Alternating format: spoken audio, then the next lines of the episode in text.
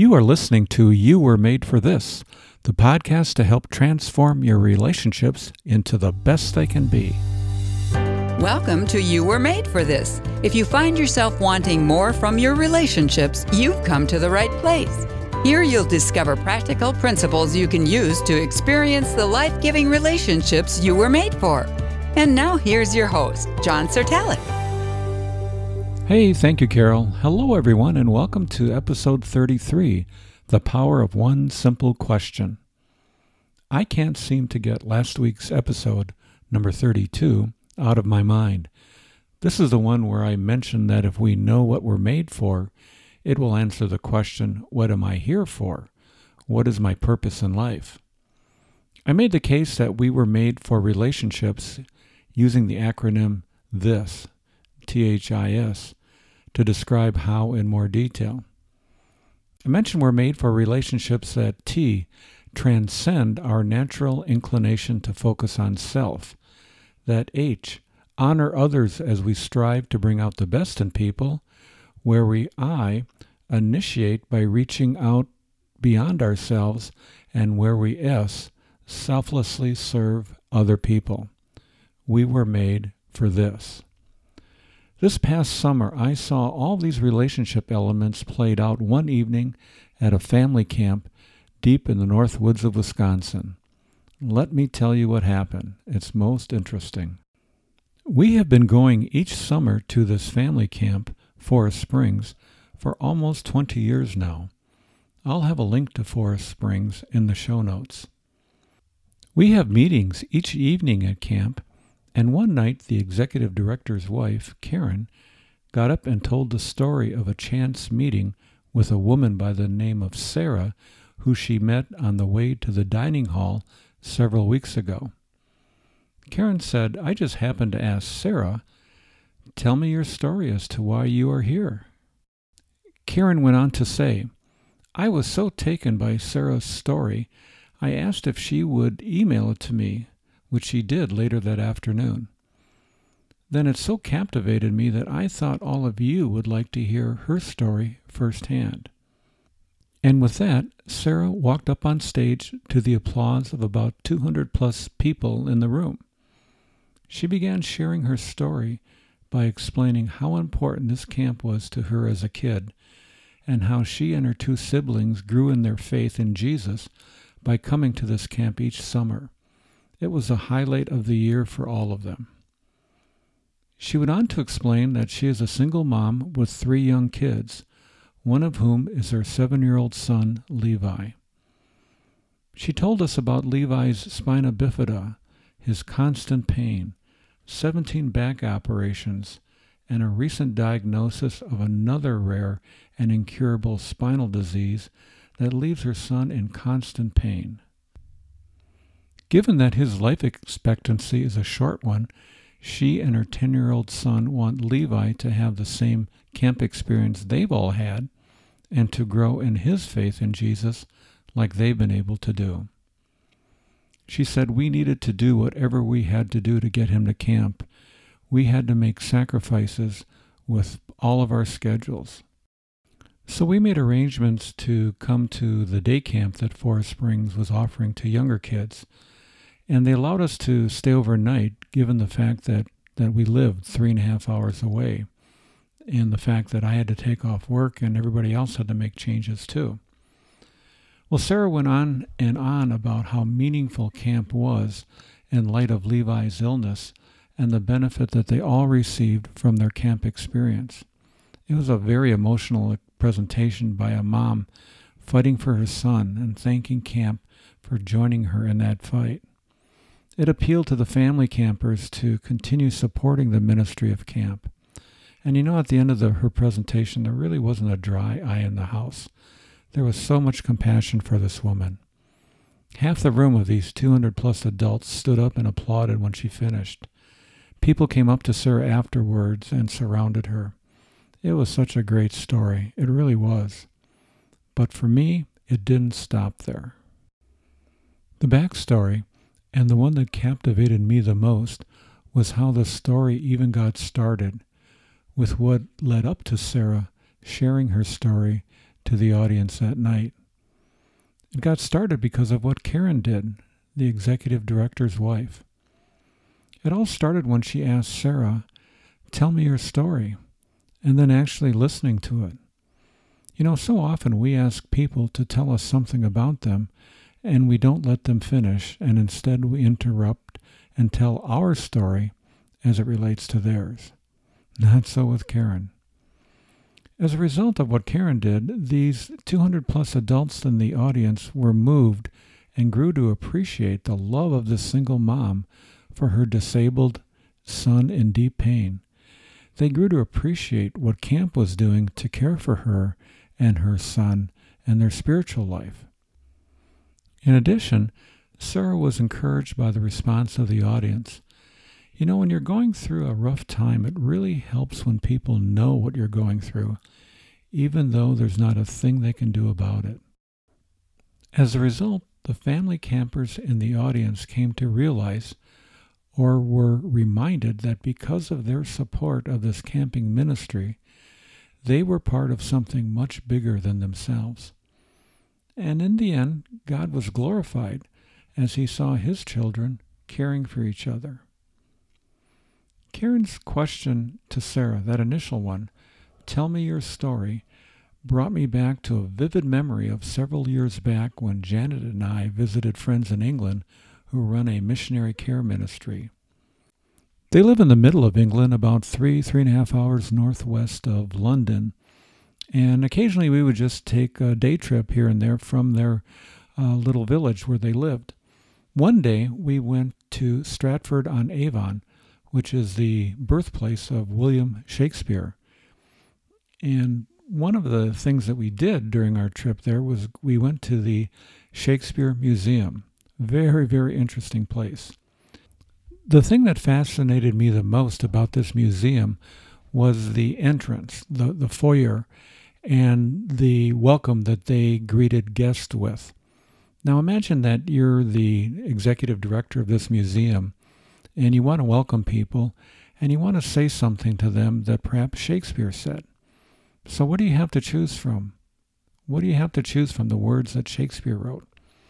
Well, he wrote 38 plays, 154 sonnets. There are 118,406 lines that Shakespeare wrote, and a total of 884,647 words crafted by William Shakespeare. So, of all of that, what do you pick from? What's the one line or phrase that you would use that would welcome visitors and give the essence of Shakespeare?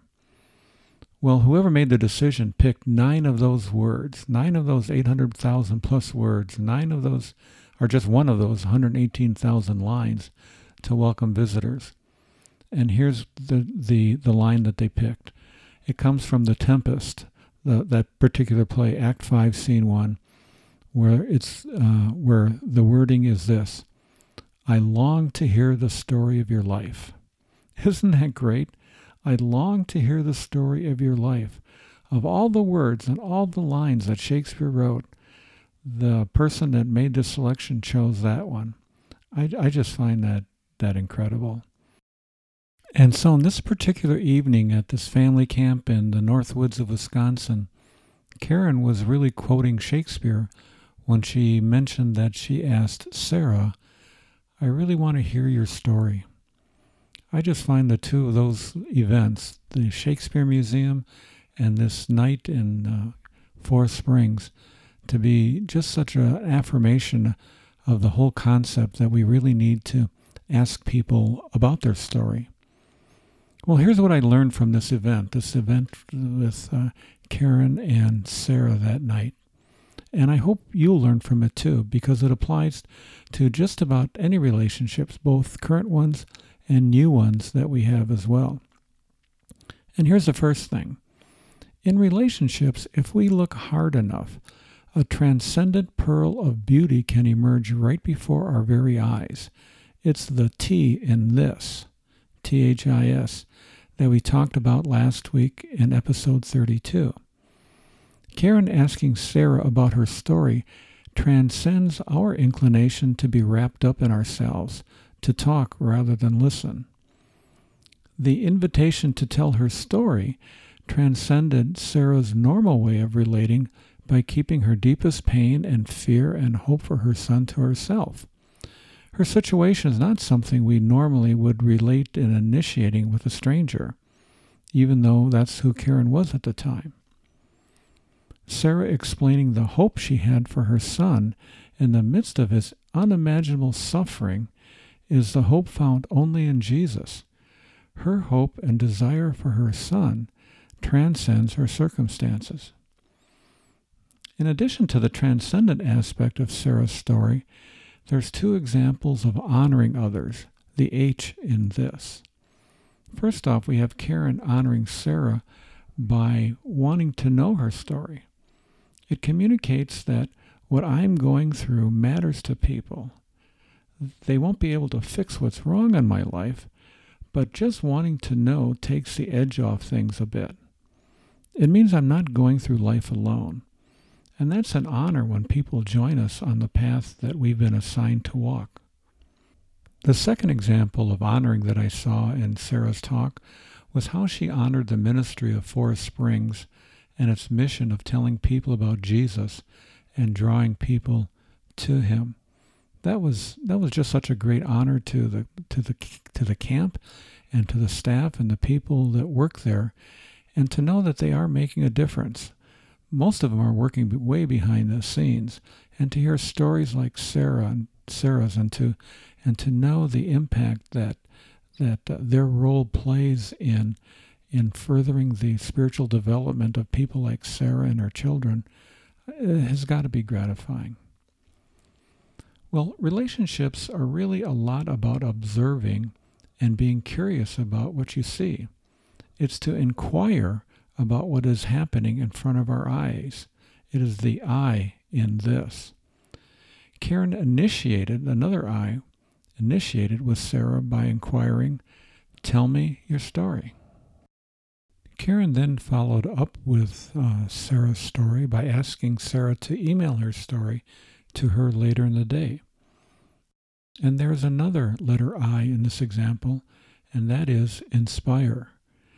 Karen's inquiry led to Sarah being given the stage to share her story with 200 plus adults that night. It was clear Sarah didn't want to draw attention to herself, but rather to draw attention to the mission of the camp and to inspire people to support it and appreciate it because it draws people to Jesus. That was why it was such an emotional presentation that moistened the eyes of most everybody in the room. Finally, there is an example of selfless service in this particular story. It's the letter S in this. We saw Karen selflessly initiating with Sarah. There was nothing in it for Karen, nothing in it for her to draw out Sarah. But we saw her serving the family campers that night by having Sarah share her inspiring story. It was all focused on pointing people to Jesus. It was all about serving others. All in all, this story of that night is a great example of what you were made for this, T H I S, is all about. I saw firsthand how this incident made Karen come alive. She's full of life anyway, but this story filled her joy tank to overflowing.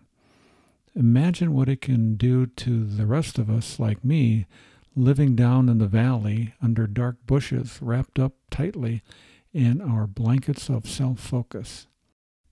Imagine if we looked for some measure of transcendence in our relationships with people, if we honored people by initiating with them and inquiring into their lives to serve them.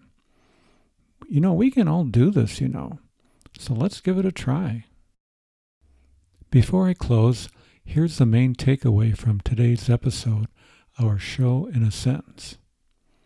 It's amazing what can happen when we simply ask people, Tell me your story.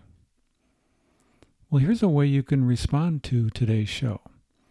Ask someone in some form or another to tell you their story. It can take a lot of different forms, but just ask. And then I'd like to know how this goes for you. I'm sure our fellow listeners would like to know too. So please drop me an email with what happens and I'll share it on a future episode.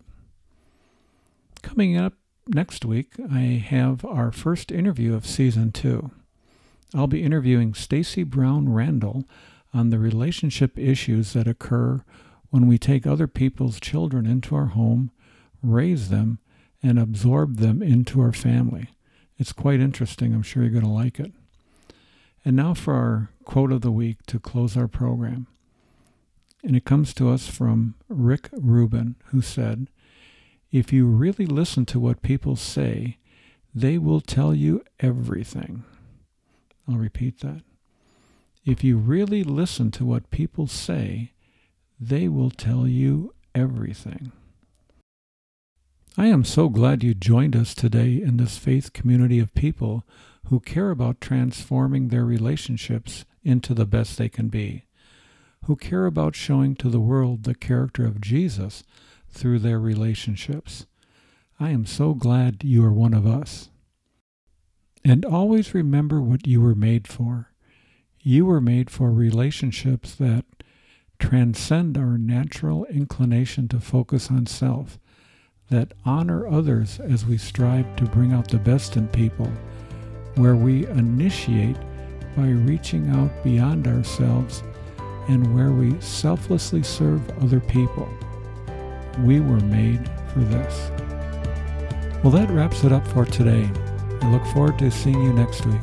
Goodbye for now.